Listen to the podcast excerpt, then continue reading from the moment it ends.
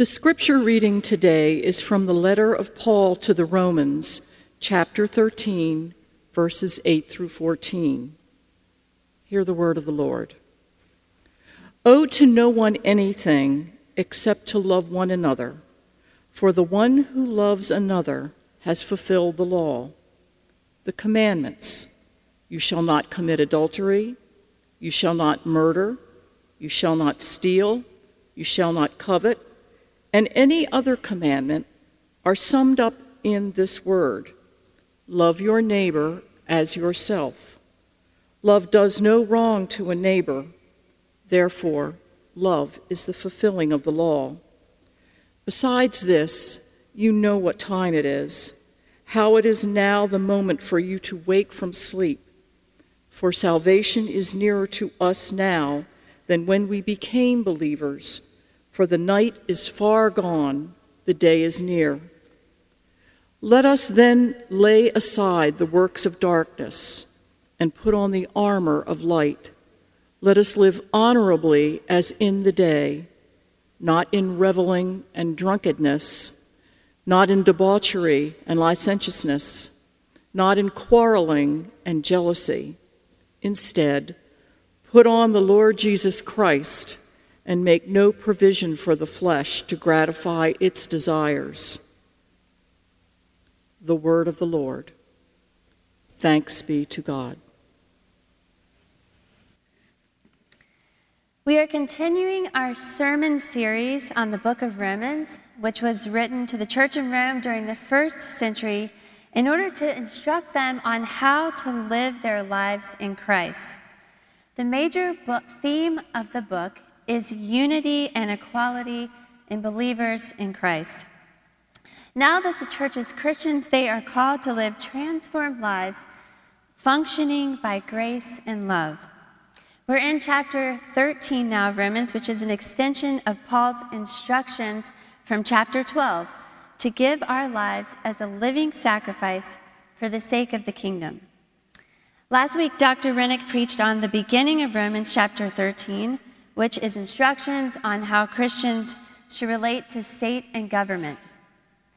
This week, we look at the second half of Romans 13, verses 8 through 14, which moves from how Christians relate to the bigger unit of society now to the smaller unit of society, which is the neighbor. Paul exhorts the church to love your neighbor as yourself, as love does no wrong to a neighbor Therefore, love is fulfilling the law. Please pray with me. Lord, may your word penetrate our hearts, renew our minds, and bring us closer to you. Amen. The first command that Paul makes in our scripture text for today is to owe no one anything except to love. Paul is transitioning here from discussing what is owed to human authorities, including respect and honor, to what Paul is primarily concerned about in this passage, which is an obligation as Jesus' followers to love other people. Paul seems to say that loving others is a debt that we will never pay off. We will never be done paying love to one another. We have a Christ like obligation to love our neighbor as ourself. So this morning we'll look at three questions. The first, why do we love our neighbor? The second, who is our neighbor? And the third, what kind of love do we give our neighbor? So, why do we love our neighbor as ourself? Loving your neighbor as yourself is mentioned eight times in the Bible, and most importantly, from Jesus in all four Gospels. The command is not easy, it doesn't come naturally. That is why it's a command. In Matthew 22 36 to 40, when asked, Teacher, which is the greatest commandment of the law? Jesus replied, Love the Lord your God with all your heart and with all your soul and with all your mind. This is the first and greatest commandment. And the second is like it love your neighbor as yourself. All the law and the prophets hang on these two commandments. Paul also continues to emphasize in his letters that the command to love your neighbor as yourself fulfills the law. The law or the Torah was what defined the Jewish people and set them apart from other cultures. The law or the Torah is the first five books of our Old Testament, or the first five books of the Hebrew Bible, including Leviticus and Deuteronomy, which are packed full of moral codes. And these were the things that set apart the Jews from other cultures. The law instructed the behavior of the Jews, and that behavior was made was what made them a light among the nations and identified them with God. With this new command that Jesus gave to love your neighbor as yourself, love covers it all. Love covers the entire law. We don't have to worry about the nitty gritty, jot and tittle of the law.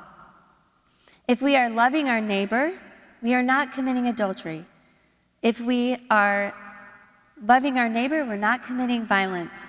If we're loving our neighbor, we're not stealing, we're not murdering, we're not coveting. And when the law is fulfilled by the love of neighbor, it will bring admiration instead of blasphemy from the watching world. The Apostle Paul wanted the church to understand that Christ is apparent by our actions in the world and by the love that we show to other people. A few weeks ago, I signed my daughter up for soccer. She uh, had never played soccer before, and I was aware that she also would be a new girl on the soccer team. So I wrote to the coach and I said, What can we do to prepare her for the first practice? And he wrote back and said, The only thing that you can do to prepare is to have her listen to our team song over and over and to just realize that this team is about friendship and camaraderie and just show up. So that's what we did.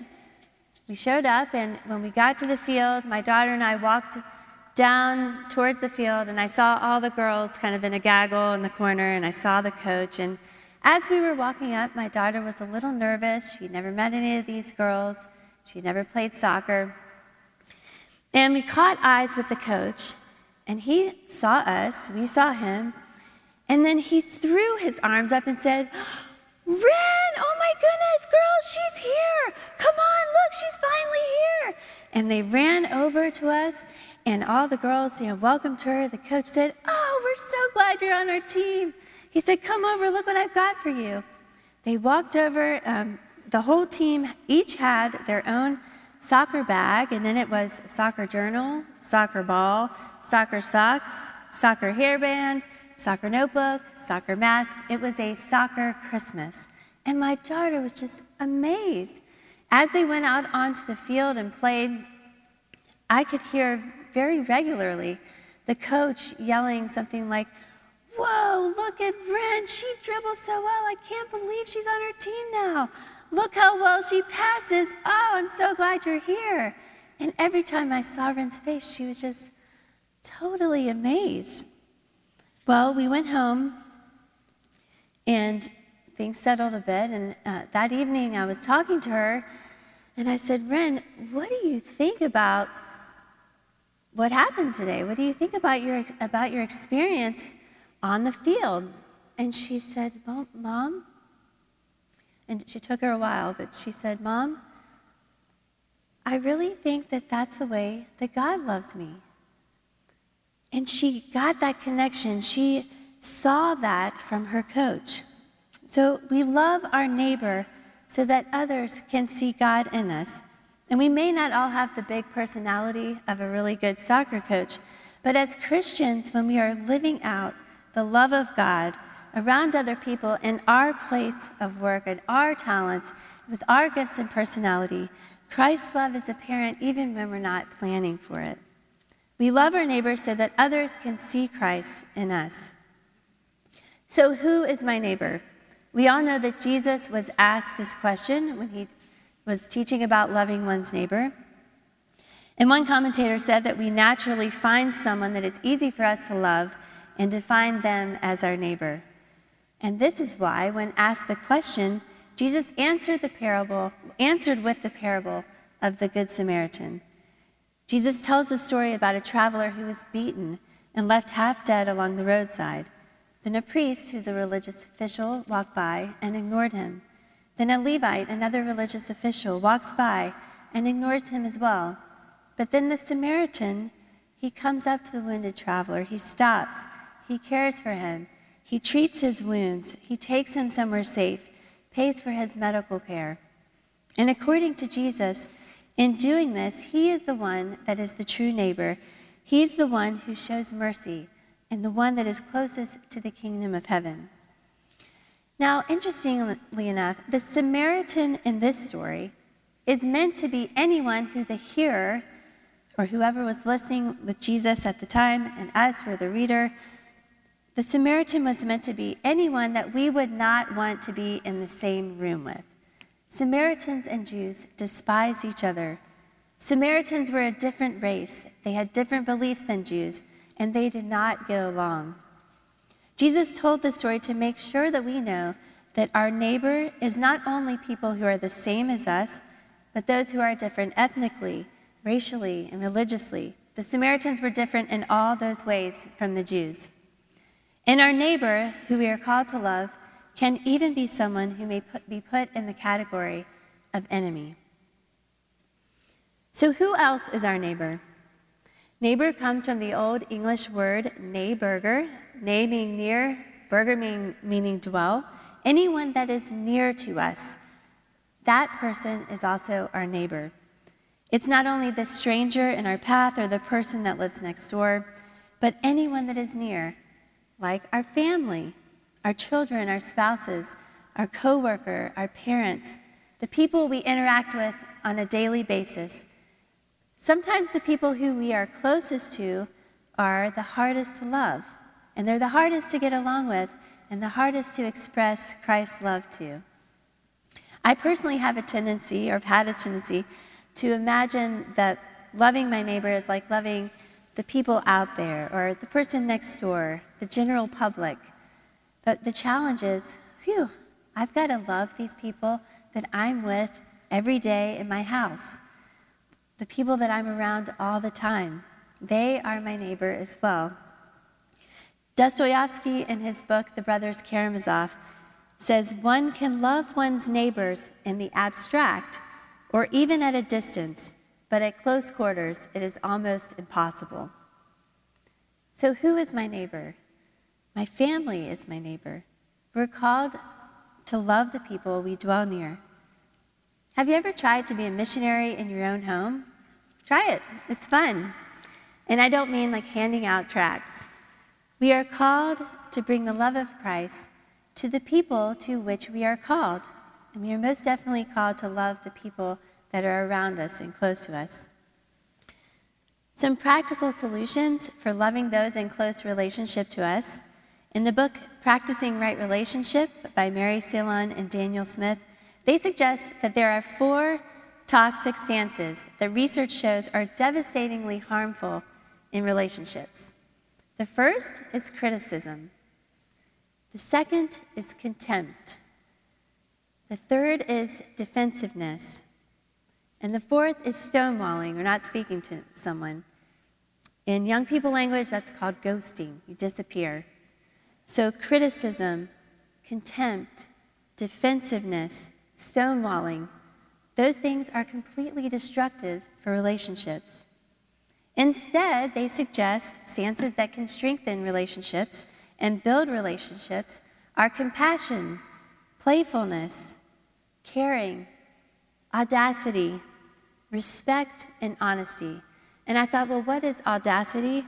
Well, my daughter's coach had the audacity to show that much love to the team. And I believe the Apostle Paul would add from his letter to the Galatians this list of relationship building actions love, joy, peace, patience, kindness, goodness, gentleness, and self control. So, who is my neighbor? A neighbor is anyone that you come in contact with, anyone that I dwell near, someone in need, no matter who they are, religiously, ethnically, we love other people so that God can be seen in the world, including those we don't like. So, what kind of love do we give to the neighbor? What is love in this context? First, the command says, Love your neighbor as yourself. We give our neighbor the same kind of love that we would give ourselves. Implicit in the command to love our neighbor is the fact that we are called to love ourselves as well. For some, this can be easy, for others, it can be quite difficult. We can be very self critical at times and unloving towards ourselves. We must remember that I myself, I'm also a part of the body of Christ, and I'm called to love myself with all the grace that I would give someone else. We love our neighbor as ourselves. Again, what kind of love do we give our neighbor and ourselves? In English, we have one word for love, but in the Greek, there are four words for love. So sometimes in the translation from Greek to English, the nuances can be lost. The four Greek words for love are phileo, which is friendship love, storge, which is empathy and bonding love, eros, which is romantic love, and agape, which is the highest form of love. This is the kind of love that God has for us. This is unselfish love. It's the love that's devoted to the well being of others. Agape love is selfish, selfless, sacrificial, and unconditional love. Agape love is not only defined by feeling, but is expressed in action. When God asks us to love our enemies, this is agape love. It would be very hard to have love feelings for our enemies, but this love is based on obedience and action. God gives the example in Exodus 23 for loving your enemy if your enemy's donkey or cow escapes, you go and you get their donkey and you bring it back to them. You don't have to have feelings for your enemy, but you do have to go get their donkey and bring it back. It's love in action. You do the action that expresses the love. Agape love is not easy, and it does not come naturally to us. It's a choice that we make to serve others in humility. This type of love enables us to love the unlovable and serve people at their deepest need, whether they deserve it or not. This is a completely different kind of love than the love that we see on TV or so- social media that's based on superficiality and sexuality and focuses on selfish ambition. As people in relationships, whether we are parents, spouses, siblings, children, coaches, friends, and even as we are called to love strangers unconditionally, agape love requires vulnerability and at times heartbreak.